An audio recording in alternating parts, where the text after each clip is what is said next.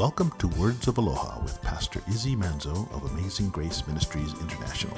We're headquartered in Kailua Kona on the Big Island of Hawaii. Join us now as we get into God's Word.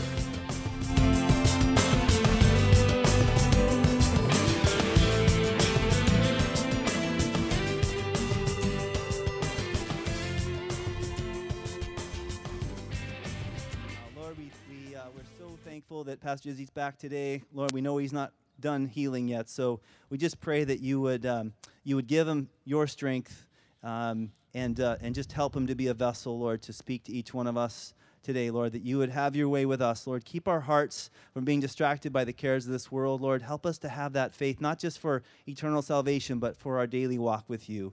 And uh, as we draw near to you, Lord, this morning, just pray that you would encourage us and enrich us, Lord. Build our faith. In Jesus' name we pray. Amen. Amen. Well, if you'd get your Bibles out and turn to Mark's Gospel, chapter 7, we're going to pick up this morning where we were a few weeks ago before I had surgery. And uh, I'm trying to be the poster child for post recovery of after surgery. But, um, you know, I told some of the brethren today already, my, my spirit is willing, and just the flesh is weak. Stinking thing. They put a mesh behind my my hernia here in my stomach, and uh, now the bruising is starting to kind of come through. So I've been putting slathering the arnica on it, trying to cheat, you know, get it well as fast as I can. And uh, I thank the Lord I have these young men around me that that have stepped stepped up to the bat and set everything up today and made it a lot. That I actually drove to church with my wife for the first time in I think what 30 years. So is it? Yeah, just um. So so was pretty fun today. Got to have a date on the way to church. You know, well, anytime I'm with her is a date. So, we, yeah, we got to talk before church. It was a strange day.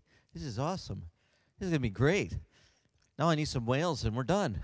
So, well, guys, in Mark chapter seven, we're gonna pick up there this morning. But before we do, I just have to remind you, Jesus in chapter six had just walked on water and he had previously right the the paragraph before that tells us he had also fed the 5000 with a couple loaves from a kid's lunch and a few fish. And um, at the end of chapter 6 a real important verse i need to pick up with before we go to chapter 7 this morning. So look at with me at the last verses of chapter 6 of the gospel of mark. And it reads this. It tells us that in verse 50 53 it is and when they had crossed over they came to the land of gennesaret. And uh, it says, and moored to the shore. And when they had come out of the boat, immediately the people recognized him. And so they ran about the whole country and began to carry about on, on their pallets all those that were sick to the places that, that they heard that he was. And so wherever he entered a village or city or countryside, it says they were laying the sick in the marketplaces and entreating Jesus that he might that they might just touch what? the fringe of his cloak. Yeah, just the fringe of his garment. And as many as touched it were what? They were healed, cured right then. I mean, these people, I just had, need to paint the picture this morning. How's Jesus' popularity with the common folk at this point, you think? High. I mean, they are like thronging to him. Remember, we studied just a couple weeks ago that they were coming out because he was healing all those people that were sick and and uh, John the Baptist he he had just been beheaded. Jesus it said couldn't even have time to take a meal or to to rest. I mean the crowds were constantly pushing on him. You remember that woman with the hemorrhage had worked her way up through the crowd and and she thought if I could just touch the hem of his garment I'll I'll be healed. Well she got healed and Jesus Jesus stopped the whole parade. I mean, he just like someone touched me, and and he and he, and they're like everybody's touched. Come on, Lord, they all want to. You're you're you're you're popular. They all want a piece of you. You know, they want coming up and and and we're trying. I could just see Peter. We're trying our best, Lord, but you know, don't just try. And no, he goes, no. Somebody touched me, because he he said something happened. What did he say? Power has gone forth from me. And it said when the woman realized that she hadn't got away with it without any, you know, being discovered, she came forward and she confessed, "It was me." And you know the Lord. He's always gracious. He's just like, daughter, your faith has made you well. Go in peace, you know. And but but the the word about this woman started to spread. See, because up till now, we didn't have people sneaking up in the crowd just to touch him. Okay? Uh, they they called for him, "Hey, come and do a miracle." And in fact, he was on his way to the house of the of the um, nobleman's um, uh, kid that was sick, and and you know we studied in depth as he's going. He he has to stop to talk to the woman, and then at that time the servants of the master came and said, "Don't bother Jesus anymore. It's too late. Our child's already dead." And you guys know what Jesus Jesus, don't worry, just asleep, just asleep. And they're going, "You're a good rabbi, but you know nothing about a pulse. You know, you you don't understand." He, did Jesus understand?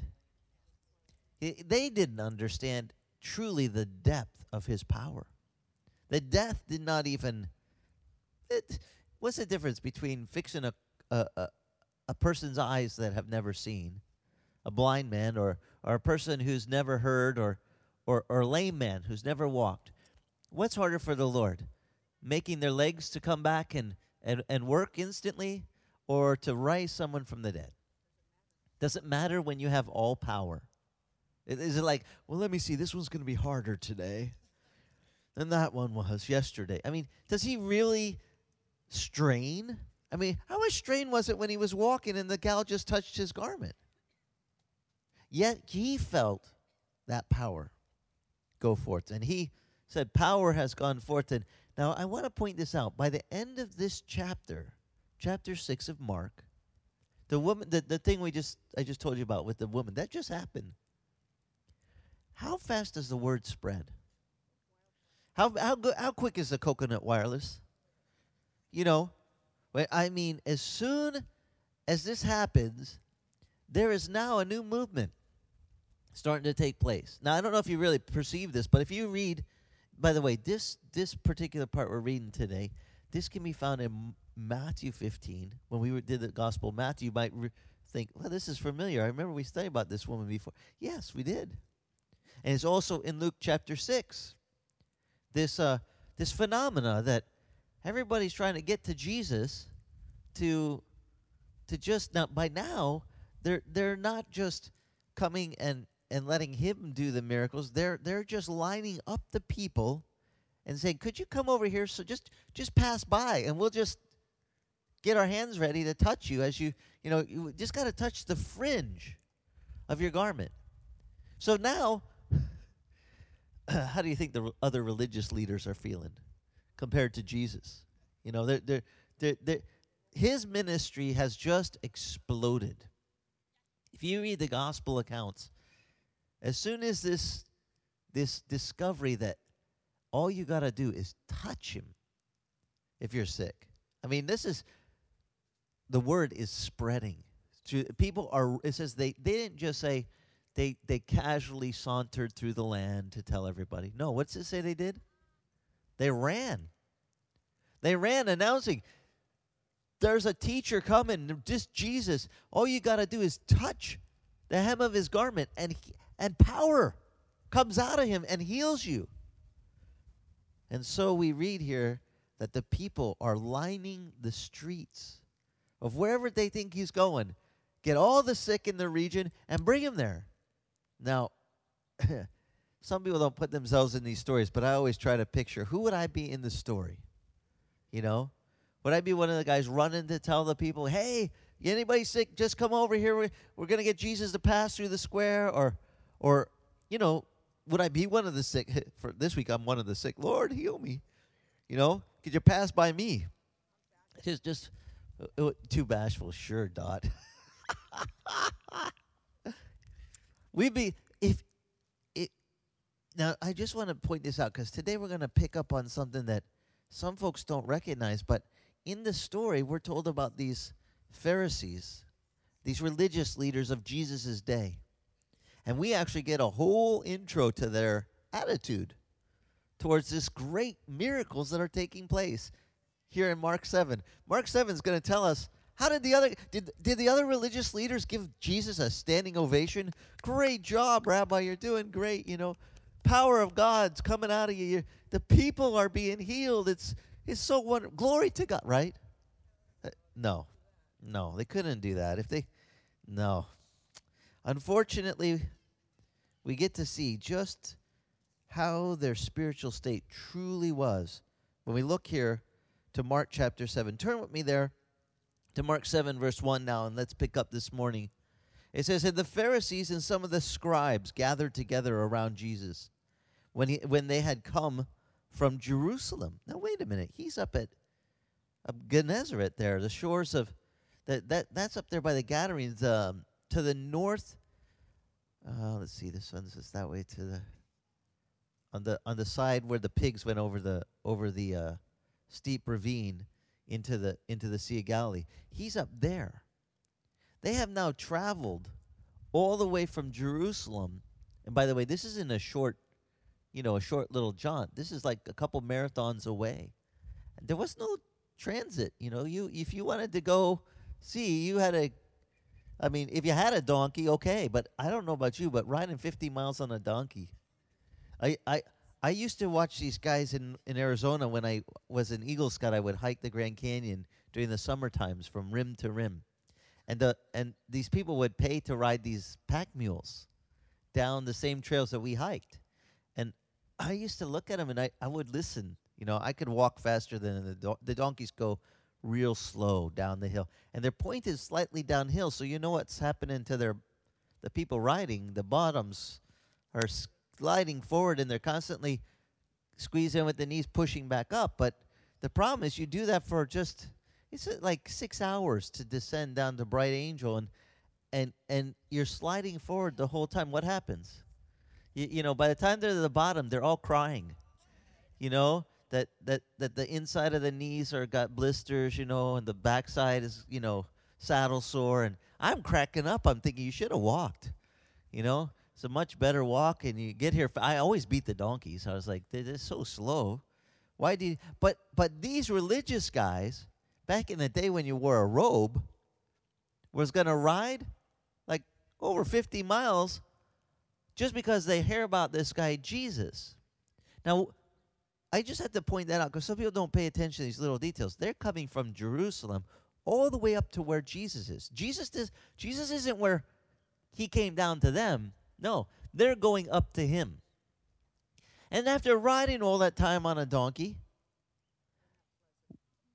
yeah, they're not pleasant. That's right. That's why they're cranky. Maybe that's it. They get all the way up there and and and instead of rejoicing that the power of God is touching those that are really needing it the most, listen to their attitude. As they come upon Jesus, it says, when he when, and and uh, they had seen some of his disciples that they were they were eating bread it says with impure hands that is unwashed uh, it says verse 3 for the pharisees and all the jews do not eat unless they carefully wash their hands thus observing the traditions of what of the elders and so when the when, when they had come from the marketplace they, they do not eat unless they cleanse themselves. And there are many other things it says that they do, which they receive, uh, received in, in order to observe, such as like washing of cups and pitchers and of the copper pots. They, they had all these traditions, not of the Word of God, but tr- traditions of man. And so when they arrive, the first thing they begin to do is to, to pick at the disciples of Jesus. Why don't you guys follow our traditions?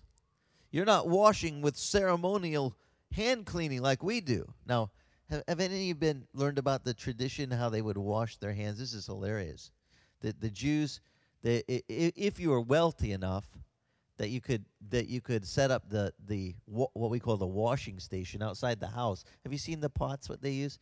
The, these pots are ginormous. They have they they would fill these large vessels most of the time they were they were clay. If they were more wealthier, they might have them in bronze, but they'd be they'd be like about this tall. A man could just bend forward and stick his arms down in there, and and they would wash dip all the way down to here, like just just like as far in as almost to your armpits, and they would they would bring their hands out. Now they they they they go like this and they wipe it down. Start at the top, and you have to go from the top. You think that this is pre-surgeon? You know, we're going to go to surgery here. Okay, now, th- this is the funny part. Okay, if you've never seen this, this is really interesting. In Israel, they go, they have the pots lined up. If the door of the house is here, the pots are here in a line like this, and you have to start at the pot farthest from the door. Okay, and you dip your hands in. You start up here, all the way down, all the way down. Now you don't dip in this pot. That was just the initial, get the crud, big stuff off, you know. And then you go to the next pot. You stick your hands in, get it all loose, all the dirt loosen off, and then now this one is the dirtiest pot. It's gets all the you know big crud off your hand, and but then you go to the second one, and you know you've already washed most of the stuff out there, but that's okay. Uh, Did I tell you how many pots they have for ceremonial cleaning? Seven. You got to do this seven times. After surgery, this sucks leaning forward. You get the picture, right? And they go seven times across the thing. At the seventh one, by the seventh one, the water looks perfect.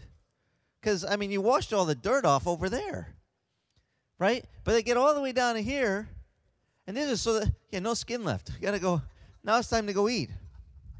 You know, you're wrinkle prune by the time you get done with this process. But, but they would do this, and, and they, it was to show we have this tradition. You, do any of you guys know folks that have, you know, strong traditions in their families? I mean, it's amazing. I love to compare different cultures because, you know, I grew up in an Italian house. We we don't have a dinner that lasts like 10, 20 minutes. That to us, that's not dinner. That's like uh, a snack. No, you know, they, so, some American homes, I go and eat with them, and they, they, they sit down, and then they jump up, go watch TV, and they're done. And I'm like, that's not supper. That's like that's like a tease, you know. What happened to like courses? You know, you gotta have start off with the appetizer and a little bit of you know get the the the pump primed, you know, just to get ready to eat. And and and then you have the you know first wave of the pasta, and then you have the you know it, it takes hours to, to really eat properly, you know. And these guys do it. In, I'm like, oh, but it's funny because you know, growing up in a different little subculture in America, see, I didn't know there was anything but Italians here. That's how cloistered I was. It was all this neighborhood is only for us. And like two neighborhoods over, that's the, the Mexican neighborhood. And that's, you know, but we don't, we, can play them in soccer, but we don't eat over there. We eat over here. And as this is how you eat. And there was only one salad dressing I ever heard of oil and vinegar. That's it. I never had any other salad. I'm not kidding you. I never had any other salad dressing growing up. I didn't even know there was such a thing. You know, little bottles of creamy stuff that my friends would see. And what is that? This, this is salad dressing. I was like, oh, it's globby and disgusting. I'm not, eat, you know, and I wasn't exposed to it. But isn't it funny how when you have one cultural thing that you're brought up with, and then you get put with another one, and you're you're kind of like almost a critic of, you know, they're messed up, man. They don't know how to do this, and you know, it's funny because as I've gotten older, I realized we're all still alive. All managed to get food in us to keep us going. Doesn't look like too many people are starving here. So even though we got different cultural approaches, I had to leave a little room here. But these fellas, I don't really believe that they were having a cultural problem here. I think they were having a heart problem. That they were spiritual leaders and they didn't have this power of healing going on. They didn't have this word that, you know, this this rabbi that was teaching was having the dead raised and the blind seeing and the lame walking and and he's getting quite a following. I mean, they're lining up all the sick in the streets. And can you imagine? Look, guys, make a straight line so just we just make him pass by. No, here, let's make two lines. Just from each side, we'll just get him down the canal in the middle, right? If we just have him go down the groove in the middle and everyone reach up and touch him as he goes by, everyone will be well. Now, how many believe that Jesus actually healed the people when they walked by? I mean, the, the ones that touched him, did they get healed? Yeah, we read, read if you, you want encouragement, read Luke's gospel. He was a doctor. It, all this stuff about healings, if you ever played Bible trivia and you're not sure, and the, and the question has something to do with, you know, particulars about a healing. You know, a person had this, suffered with this malady, and it gives some details. Just guess Luke. Because he always, I mean, he's fascinating. I mean, wouldn't you be if you're a doctor by trade and, and, you're, and you get to see Jesus in action? And all of a sudden, I mean, all they do is they, they take Jesus and, eh, I mean, he must have just loved it because all they had to do is put the sick in a line and say, Jesus, walk by. Everybody, get your hand up, you know? Guy couldn't lift his hand. Here, guy in front of him gets healed, reaches over, holds his hand up, and boom, he's done. You know, they just lined them up, and the the religious guys that would go to all this trouble. Now, these are you'd call these guys what fellow ministers? I mean, they're they're they're you know supposed to be servants of God. These scribes and these Pharisees, they're supposed to be representing God's kingdom, and yet they get there, and I believe in their hearts they're jealous, and their jealousy is interestingly manifested. Because as soon as they get there, they start picking on Jesus' disciples. You guys don't follow the tradition of the elders. You're eating with unwashed hands. You know, you don't follow the ceremonial cleaning. It's one thing I've noticed when when God's spirit, his power is moving in a ministry. It's interesting to hear other ministries criticize and tear down the work where the power is going out. They they they just can't just say, "All right." You know, sometimes I, I think this is now I'm, speaking to a, to the mature of you here in in Christ. We should set an example when there's a move of God's Spirit. Doesn't matter what fellowship it happens at. You hear a word that that a healing took place at another church. God's mercy was poured out on an individual and they were healed. You know what we need to do? We need to say, Praise the Lord. We need to set the example of, you know, that's awesome. You know, go God. Because God is not exclusive. He doesn't just work in this one particular group or in this one particular way. He's He's a God of the whole universe. He's God that made all of us. It says every tribe, every nation, every every tongue. He He's a God of all of us. Languages don't bother him. He doesn't go, oh my, I, I, I forgot how to speak Italian today. If he did, I'd be in trouble because I wake up thinking in Italian. My prayers in the morning start off in a different language every morning. I mean, does that trouble the God? No.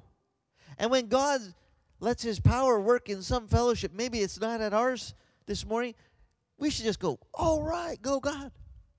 But these guys hear word that God's work is happening some over 50 miles away, and they get on their donkeys and they ride all the way there, or they huffed it and walked it, just so that they could become the what the critic of the ministry. You're not doing it right. I would have said, "Hey, shut up! The people are getting healed." You know, I mean, wh- wh- why do they have to pick on them about washing the hands? You can see how petty this is, can't you? This is like the stupidest. Come all this way, and instead of rejoicing, they they got. See, I'm always just. Any of you ever kind of in your, ever think this way like I do? Like, I wish I could have been there. Just to, eh, if, if we had a time machine, who would go with me? Just to, to like, we could just go to one of the villages and help line the sick up, okay? And you just sit back and watch. Who would go with me just to do that? I mean, I'd be, I'd be like, I'll be one of the runners. I'll run. Hey, all you got to do is get all your sick over here. No trouble. I'll help you get over there. Get them in there. Just line them up. Jesus coming. And and just to and just to who would who would like to see like physically just stand there and watch as as Jesus passes by and somebody that's been lame from birth just just just barely touches his garment, and boom, their legs strengthen, their body, their, their, their toes wiggle for the first time. I mean, for me, I would like to see that. Just, just like be right there and just, ooh, that would be so good. But these guys travel all that way, and they get there. What are they focused on? It sure ain't the healings going on. You didn't wash your hands. Oh, wow, that's pretty important. That's about as petty as you could pick. I mean, this is these, these guys are like I remember when I was a kid, we come out of the bathroom at school and the, and the, there was this hall monitor person. And for some reason it was they I don't know if they took it upon themselves or they were told to do this. It was their job. I feel bad if it was their job, but as soon as the boys come out of the bathroom, you know, this grade school, when we came out, what, what did the monitor say? Did you wash your hands? I'm thinking these Pharisees and scribes, these religious leaders, are like the hall monitors going, You didn't wash your hands. There's miracles to happen, man. What's the. And th- it wasn't that they didn't wash their hands, it's that they didn't wash their hands what? According to the traditions of the elders. You didn't do it our way. I hate this, but it's so true. When God's Spirit moves in a group and He does something maybe outside the box of the other group, suddenly the other group becomes the authority on how you're supposed to do things. I you know, I I don't think there's not one passage in this Bible that's not there for a reason. Now, I didn't see this reason when I was younger in the Lord. I was just too busy hanging on for the ride. Whatever you do, God, I'm in. And I got the, I, you know, honestly, I got the privilege to be used to see some awesome miracles. But I, I was so busy focused on the miracles. Thankfully, I didn't really. I, people did the same thing, by the way. They start criticizing. Oh, you, you, you guys don't have the right. You, you, you, you dress funny, or you, you know, you you don't um, whatever. They had these weird petty things. You you, you know, you, your worship isn't like our worship, or you don't do this right, or I, I I was too busy doing the stuff what the Lord told me to do to pay attention to it. But it seemed the more that I got used to do it, the more I started noticing other ministries doing the same thing. This chapter is a great comfort to me. Because I, I think, hey, you know, even Jesus and his guys that were with him, they had to put up with these other blokes that come along and say, You're not doing it right. And I'm thinking, do you think Jesus didn't know how to do it? I mean, if it was really important that they wash their hands in that ceremonial way, wouldn't he have told his disciples, let's focus on that? But he didn't. It just Thank you, Lord, for putting this in. See, you may do something for the Lord, and, and some other person might say, Well, that's not the way we do it. Guys, let's leave room for God to work in more than one way. We got all this diversity of people. And we have a God that can reach every one of them. We just got to leave some room. But here they go on. I, I now Jesus I like what Jesus answers these guys because they're going to start, they start picking on his disciples. You're not washing according to the tradition of the elders.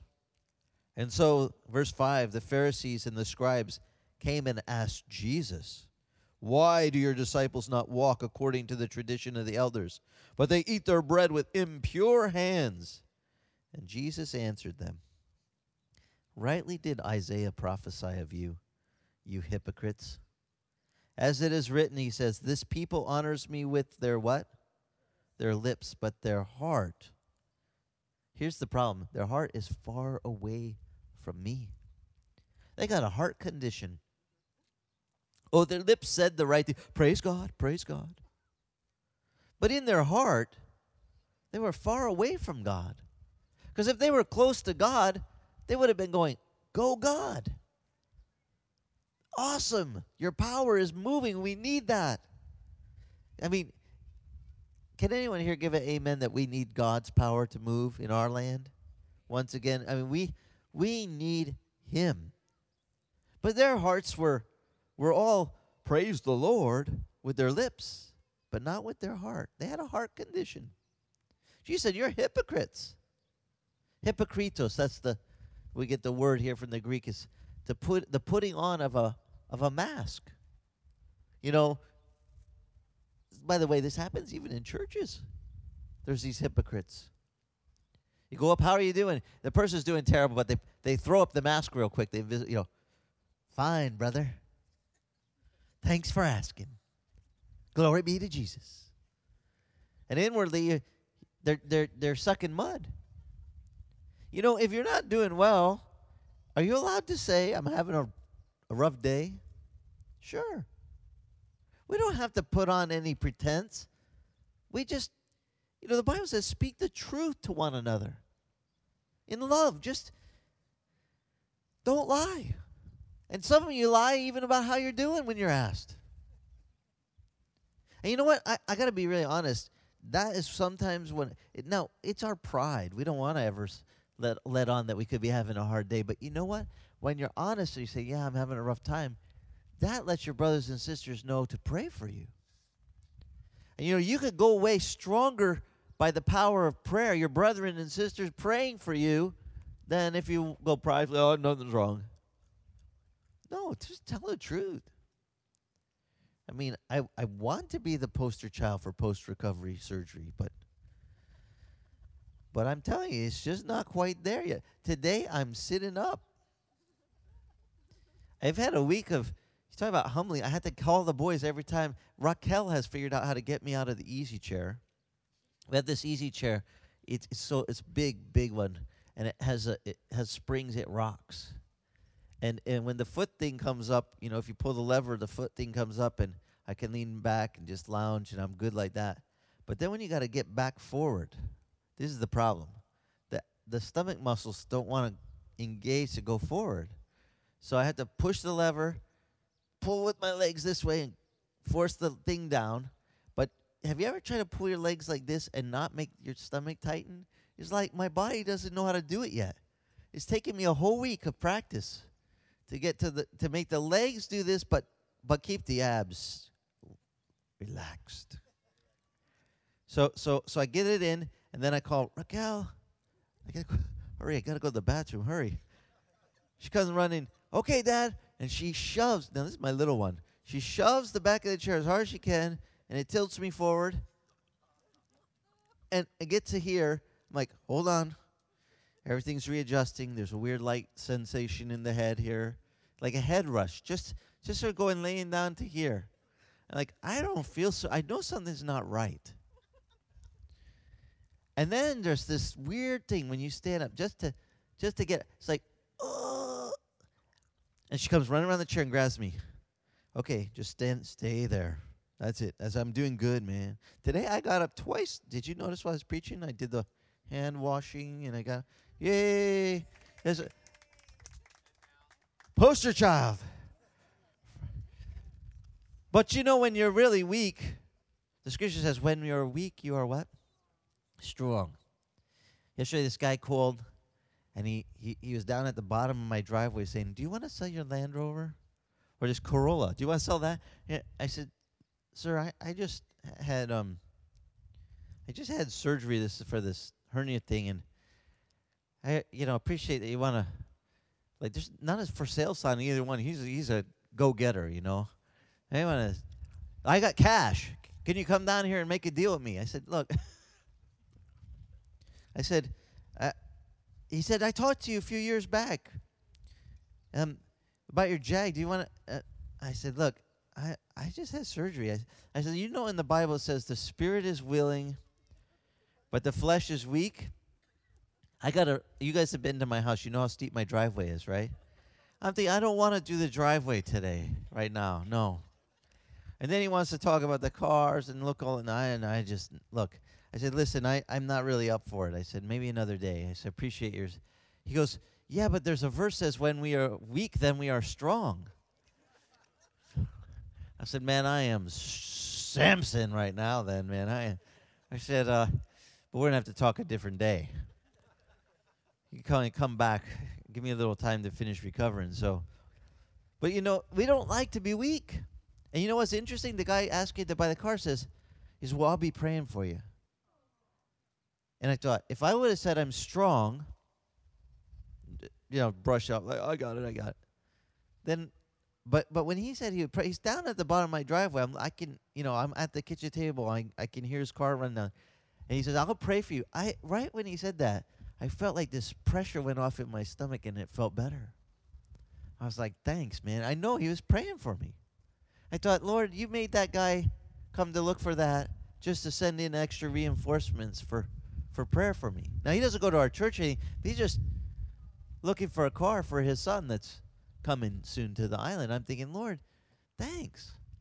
You know, in our weakness, that's when God shows his strength.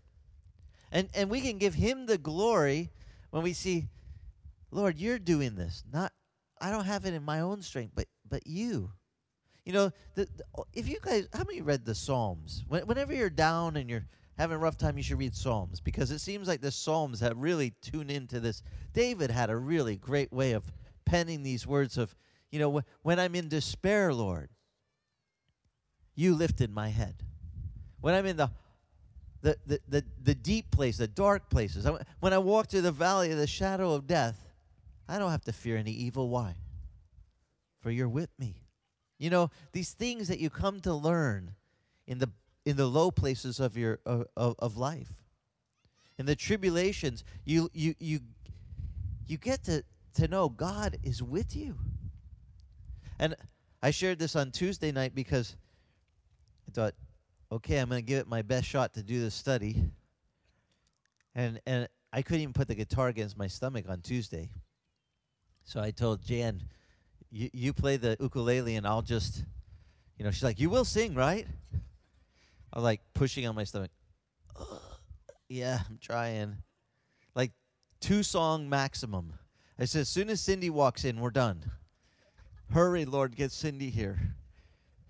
You know, she comes right from work to get there. I'm like, Lord, just I'm I, am i am really not up for seeing. It was one of my shortest studies of the year. If you want to hear it, it was great, short and sweet, and uh, and and I just I realized, Lord, it's nice that when we are weak, that that we have our strength from you. And it's cause of it's cause of you, Lord, that we can just come and and and and, and know that comfort that you're with us. That comfort that the psalmist wrote about, about how you were with them and how how you got them through these these times that were hard. The Lord, you know, sometimes if we don't have hard times, we think, yeah, I'd do it all on my own anyway. But when you're so weak that you know you can't do it on your own, and you and you gotta dig, and you, it's those times that make you draw near to God. I, even the atheists do it. Yeah, I'm an atheist, and then then some bad thing happens. All of a sudden, they're praying. Oh God, get me out of this. I promise. You're like, I thought you were an atheist. You know, isn't it interesting? Sometimes you have to hit those low spots. But but I went to, I told the guys on Tuesday night when I went for the surgery, God blessed me, man. He gave me, you know, I've been to the hospital so many times, never for, as a patient. Thank you, Lord. But you know, as a pastor. And I walked in at six in the morning.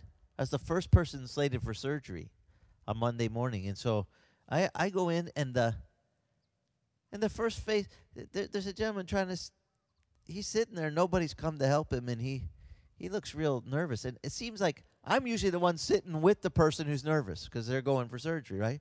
So I come in. I'm like, Lord goes, just comfort him. I'm like, okay, it's gonna be all right. What what are you haven't done, you know? And I got this thing sticking. My guts are sticking out here. You're gonna put it back in and fix it up. And he says, I'm gonna get a lens in my eye. They did this eye, and I can see out of this eye now, but this this eye is all cloudy and you know, had the cataracts, and they take out that lens of the body and they put a, a artificial one in there. So I'm gonna have that one on this eye. You're gonna be fine. As soon as I said that, he goes, "Oh, thank you," and he just kind of. I thought, Lord, you just. I mean, so I go to ring the bell. Says, "Please ring for sir," you know, and I go to pick it up, and right away, this gal Sandy, who I she's worked there like 25 years, she's walking right towards me. Oh, Pastor is, how you doing? I said, good. And she's thinking I'm with him to help him. I'm like, yeah, except I have my own sheet today. She's like, oh. I said, yeah.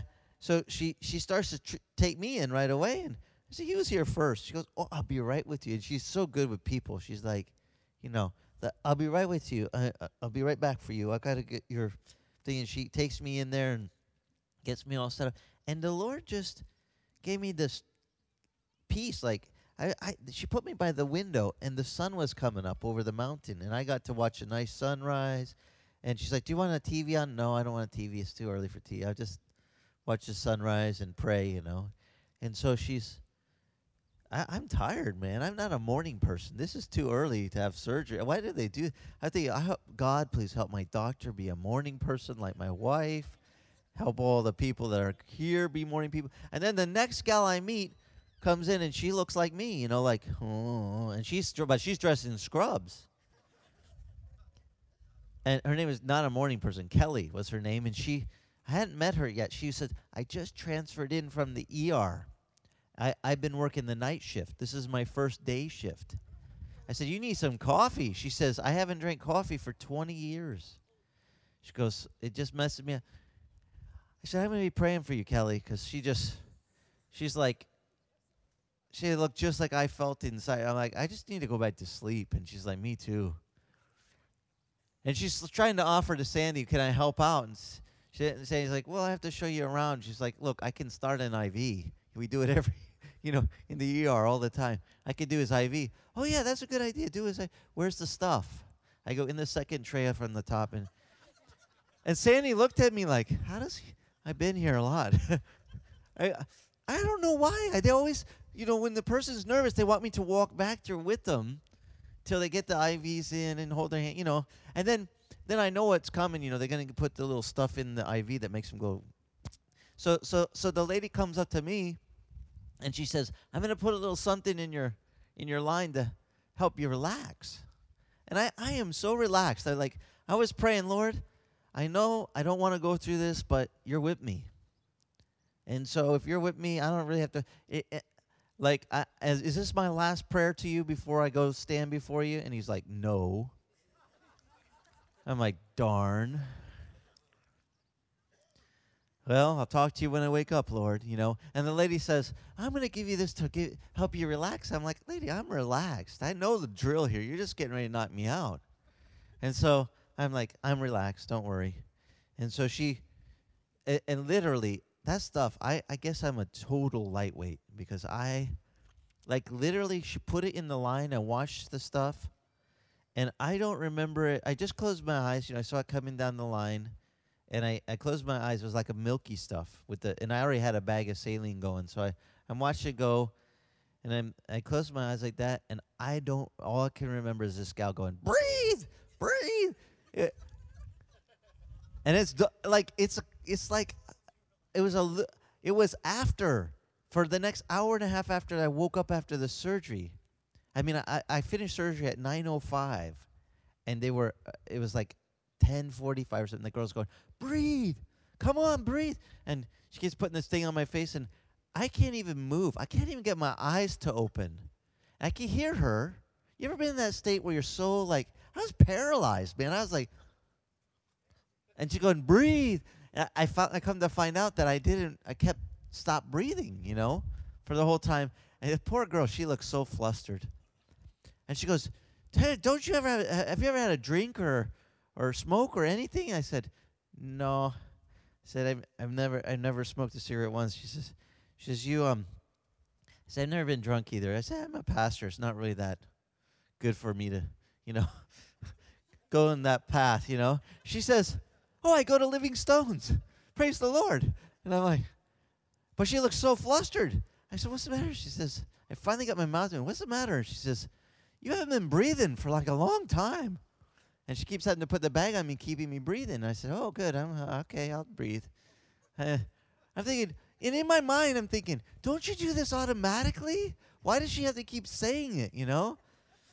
But I couldn't put it together. And then, then Kelly goes walking by, and she still looks like this.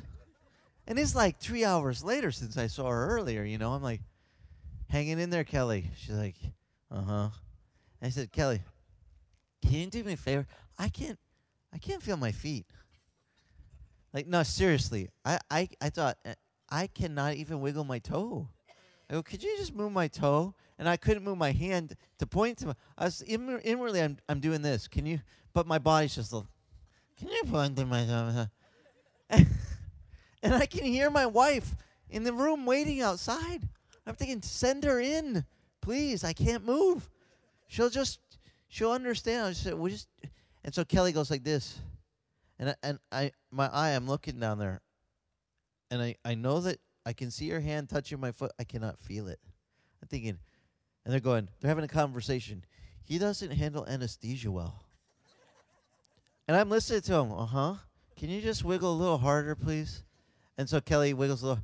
I said, No, man, just pump the whole leg. Just move. I can't even feel my leg at all.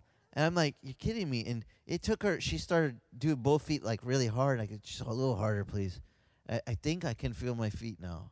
You know? I'm like, it, it, it took her a little while doing that till finally, like, I could actually move my hand and my neck. And I was like, wow, that was weird. I couldn't move. And then this lady comes in, get up, time to go.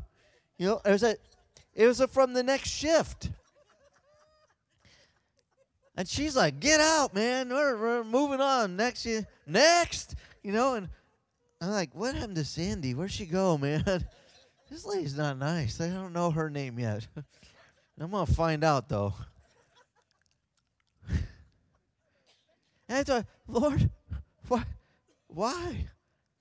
And, and then she's, I'm trying to get up, but the stomach hurts all the way across, like something's bad inside. And she's, I don't care, get up. And I go like this. She goes, Not with that arm. Reach over here and pull this way. It doesn't work. That arm doesn't move yet. Like I, she just and and I'm like oh, and give him some pain pill. Give him a few minutes.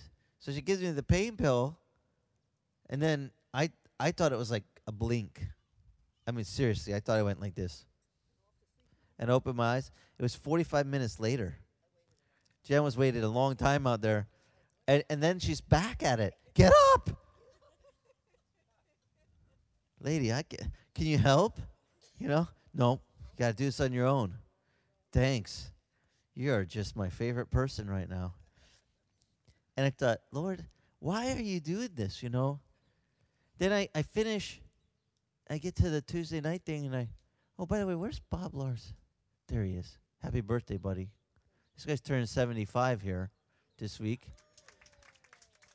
So Bob's across the table from me and he says, "Oh, you gotta, you gotta hear what we're we're we're having post-op recovery stories, just to you know con- console one another." He says, Yeah, I had to have this thing where they take your blood out, they put this radioisotope in, and they shove it back in, and then this thing goes around you. I said, I had that one too.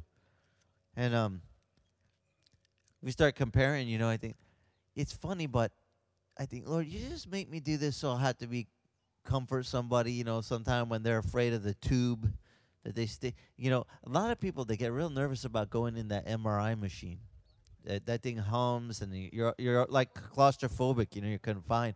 Me, I had to go at Christmas time to get ready for this surgery. So they they put headphones on me. The first song, guess what it was? Feliz Navidad. Feliz Navidad. Uh, I'm like, I'm cool, Lord. It's good. The guy has a, a IV in this arm and says, hold your hands up like this. And so I'm like this, and I, am listening. Feliz now. Can you turn the music up a little?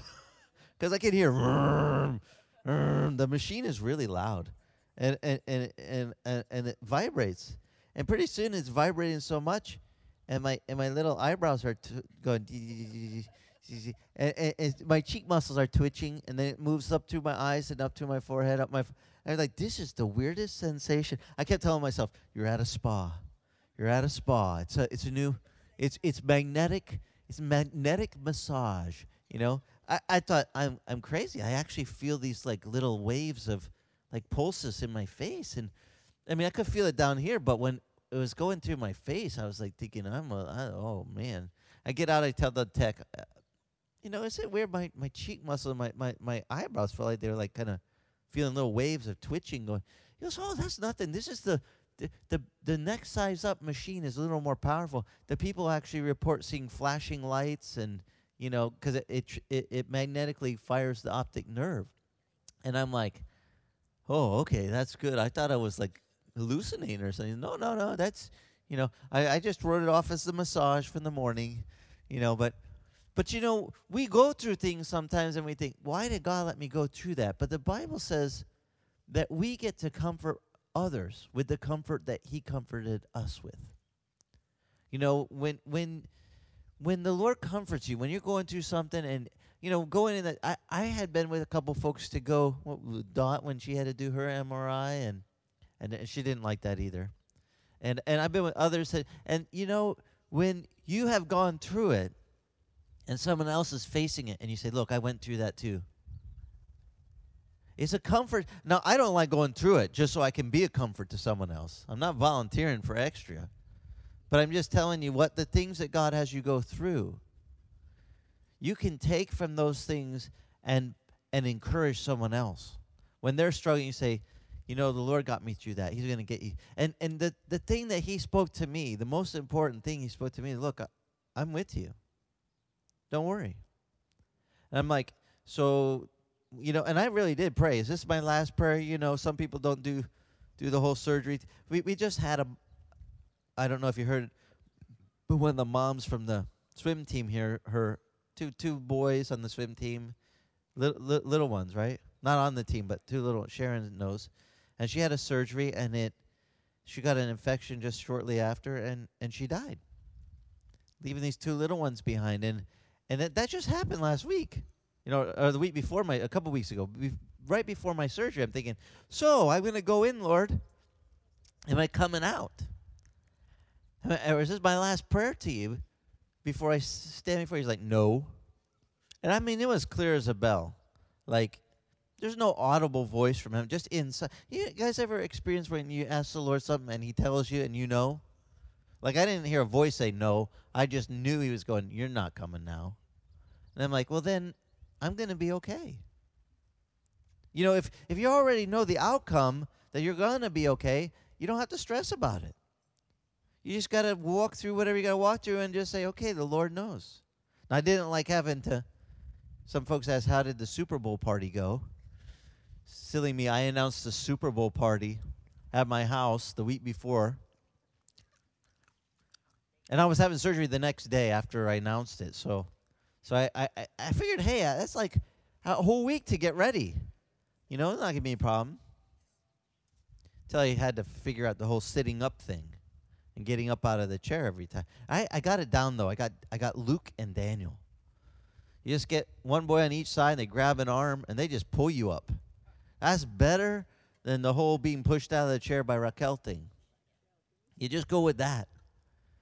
And then I was like, I got to come out of the beef for the Super Bowl party. That's the like, you know, slow smoke the beef just right. That's, I was like, I, I look, for, I, I'm, I'm thinking, I can't wait. That, but now I got to go up and down the stairs. If you've been to my house, you know there's a couple. I got to do a couple flights of stairs to go to the Kamado at the front of the house. So I got to run. I'm like, I don't. Luke, help me up. Luke, come here. You're cooking. You just put the meat there. It's my first I'm trying my best. Just point, just do that, put that there, turn that, come back 20 minutes. And I, I made it four times to the Kamado on Super Bowl Sunday. That was my feat. You know, I had to get pulled up every time, down. But the doctor said, move around. It's going to help you get better. So I, I was I was taking it to heart. I was like, I'm going to move around. You guys will laugh. Two days ago, I went to Lowe's just so I'd be ready for today. Took Jan to Lowe's, had to get a my my grate on my Kamado, the little metal thing is all rusted away. So, like, I need a new grate. And Greg brought me one, but but I, I learned a long time ago you got to get two and turn it like this and, and and weld them together so that you get the food doesn't drop through, you know, catches the pieces. So I'm like, I need a second one, Lord. Great, eh, I, I'm gonna go look, and I I like an old man. I got the cart. Just lean on the cart. Let's go, Jan. We're going on a date. I made it for like half an hour walking around Lowe's on the cart, man. Let's go. Let's find stuff. And see, Lowe's is good for me because I can see tools and just, but it's just, I know, distraction. That's what, you know what, when you're not thinking about the pain, it's not so bad.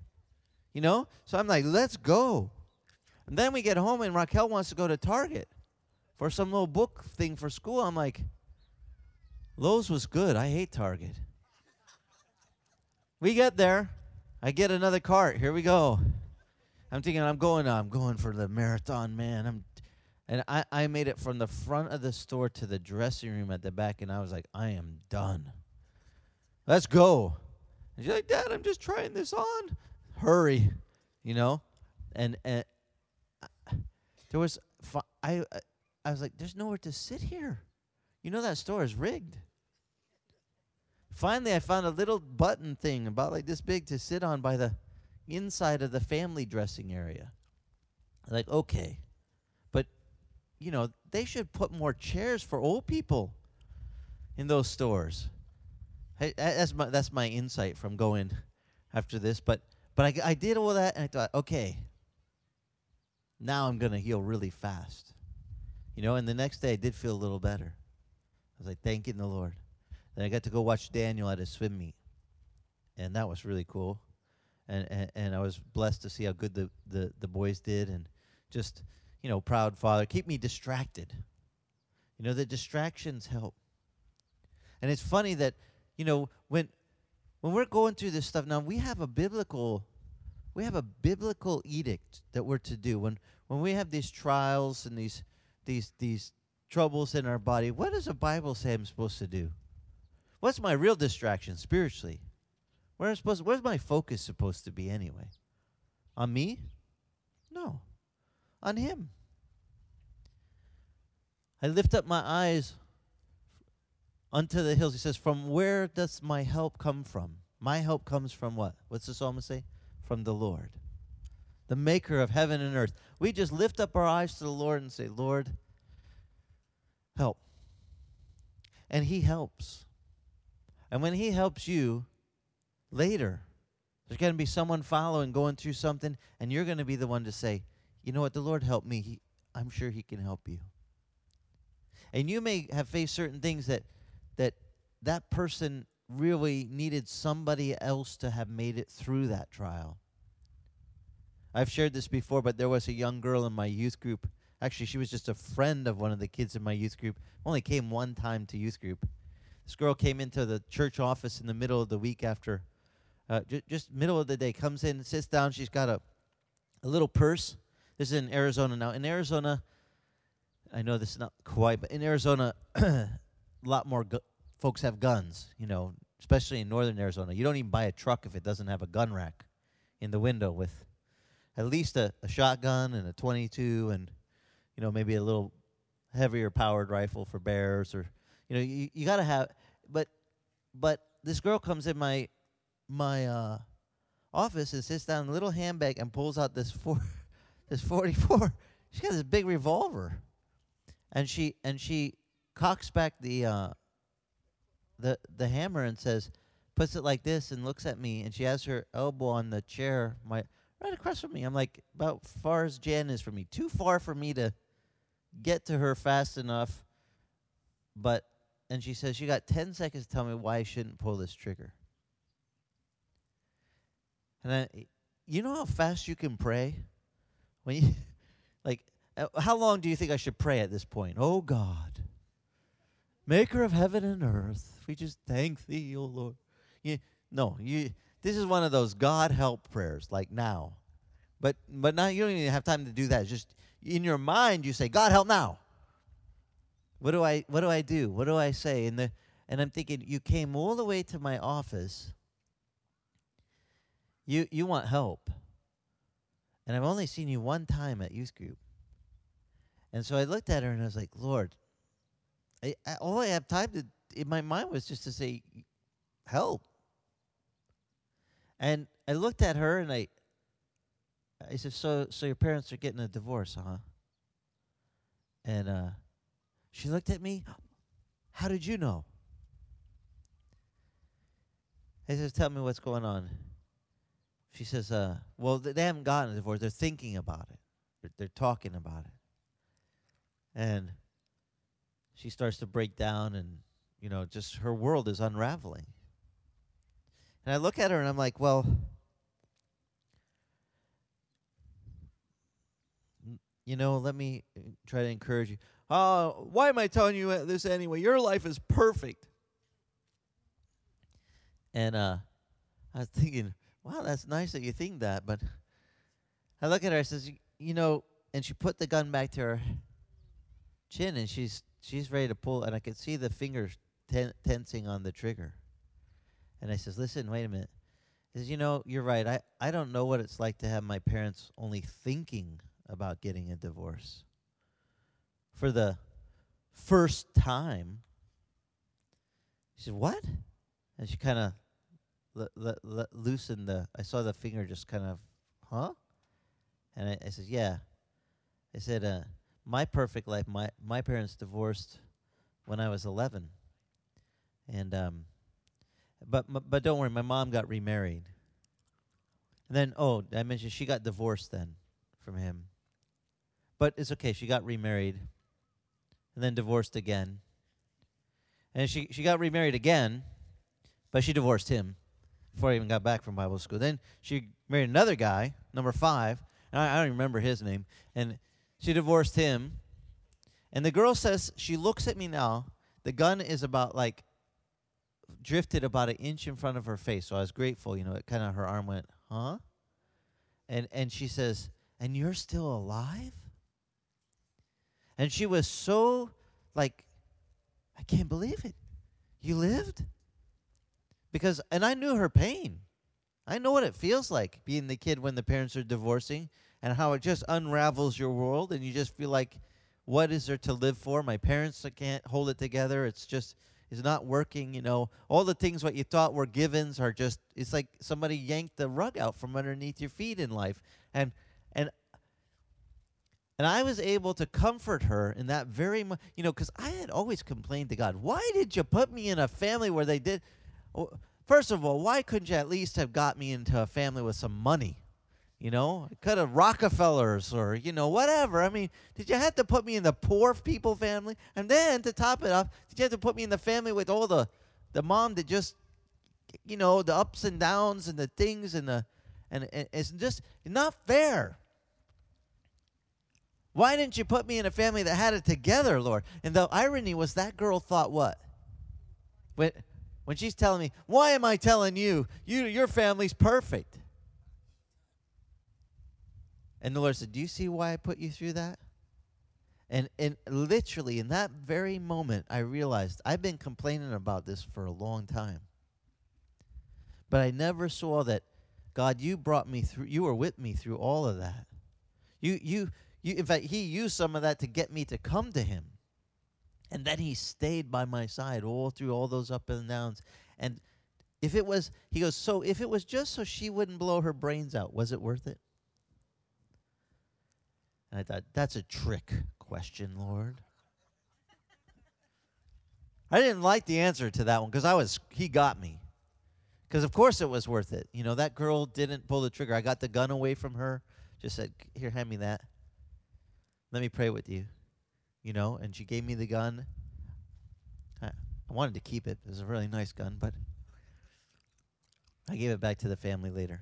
And they were very grateful.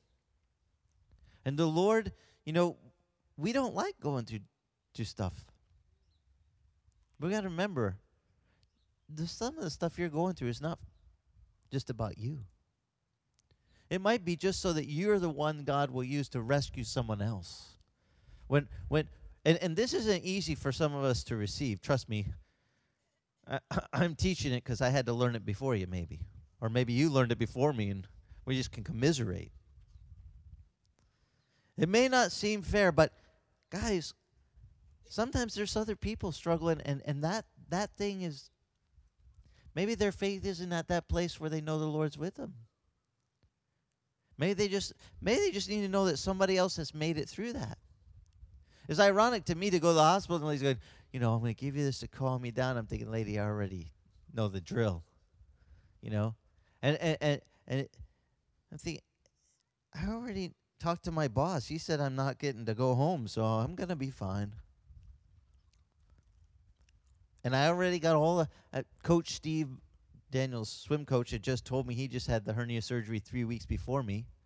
So he was showing me the scars and everything, you know, and and telling me, you know, how how the intestines uh, give you cramps and all the stuff. that the the the, the, the um, anesthesia makes you kind of paralyzes all the stuff in there, and I think it makes you feel nauseous. I hate throwing up, by the way. I was like, I hate it, and I felt like throwing up for like two or three days. He told me, you know, 'cause they tug in there and there's a mesh in there now, and man, it like makes you feel like you're gonna throw up so easy. Like I'm not gonna throw up. I'm not. Mm. I'm stubborn that way, so I didn't throw up yet. Thank you, Lord. But but I, but just having that he just went through it and him telling me, I put coconut oil on. I put coconut oil on this one right here. They took this lump out of my neck too. Uh, by the way, I got a full tune-up. They, they took this off and a thing off my chest here, and did, I was like, and stuck this scope up into my liver and said, yeah, I got a little cluster of a hemangioma or something. How does is that how you say it? Well, she said, yeah, hemangioma. It's just a little clump of blood vessels that, you know, on my liver, and they're like, it, that was another fun thing to learn about. You know, that radioisotope thing, taking a picture, you know, and the blood goes in there, and they can see the little blood vessels, and so the doctor shoved the scope up in there just to make sure. That put a little extra gas in the stu- in between. They bloat your stomach up with gas. Then when it goes, I don't think he bled the valve enough to let it out because I I hurt inside like crazy. And and and, and but it's not the kind of gas you can you know pass. It's stuck in your body. It's like has to absorb. And I'm telling the doctor, Doc, he's really hurting in here. You know, he's. Did you get any pain in your shoulder? I said, when that lady was going, get up, get up. It was, oh, it's kind of like the bends, you know. Don't worry, it'll pass. He's so like comforting. Give it a couple weeks, you know. Great. You know when you were, when, I could have sworn I heard the nurse telling the person next to me, eh, uh, f- four to eight hours for the for the anesthesia stuff to you know wear off all that. You'll be you'll be up four four to eight hours. It turns out it was forty eight hours. Drats. You know, I see. Well, Sandy was nice enough to call me the next day to see how I was doing, and I said, "Sandy, you said four to eight hours, right, for the thing, the anesthesia?" She said, "No, forty-eight hours." Oh, I could have sworn I heard you telling the guy in the bed next to me it was four to eight. And she, oh no, you were under for a while. You're gonna be a while. Like that's not really comforting. What, guys? This is just to encourage you. The Lord is with you. Okay, if you could just, if the, you don't remember any else part of this message, just remember we have Jesus who's with us. He says, "And I'll never leave you." and I'll never what? Forsake you. This week, if you're facing any trials, just remember that. You can even remember my misery. But no, don't remember the misery. Remember the Lord didn't leave me in the misery. He was with me. See, that's the greatest comfort we have as believers. The Lord is with us. He's our shield, our buckler. He's He's always around us, watching over us. And and wh- when we let that sink in, when we when when that girl said, "And you're still alive?" I said, "Well, yeah, because I found out the Lord is with me. And what you need to do is have the Lord be with you." And I got to lead her to Christ that day. And and introduce her to that saving faith that, so that the Lord would be with her to get through that trial. It's it's you know, it, it sucks going through some of these things, but remember, it just to bring us to that understanding that he is faithful. He's with us. Now next week i'm going to pick up where i left off here with the pharisees. I didn't finish with them. The lord the lord's got a few words to speak to these guys but they're kind of stiff-necked okay just so you think jewish okay any you know some some stubborn jewish folks that uh, if you know someone just kind of in your mind prepare for next week because jesus is going to speak to these guys now they got a heart condition uh, They're a little bit, you know, we're going to see it next week. But but if you have a chance, will you do me a favor? Just read ahead.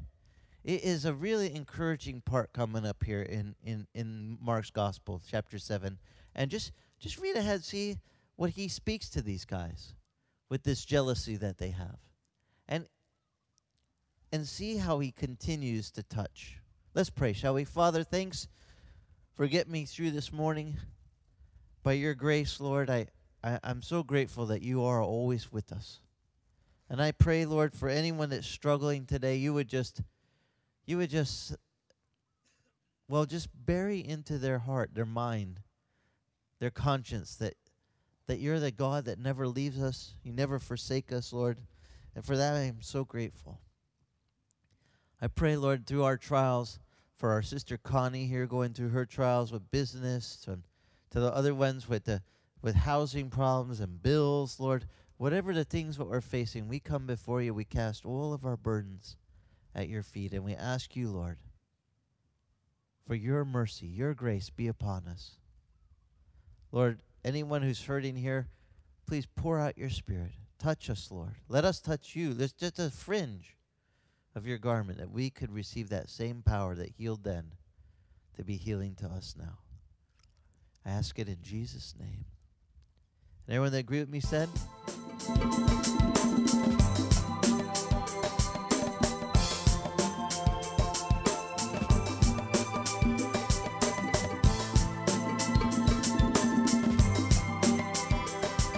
Mahalo for joining us. If you'd like more information about us, go to our website, amazinggracekona.com, and click the link to follow us on Facebook. That's amazinggracekona.com. Mahalo. God bless.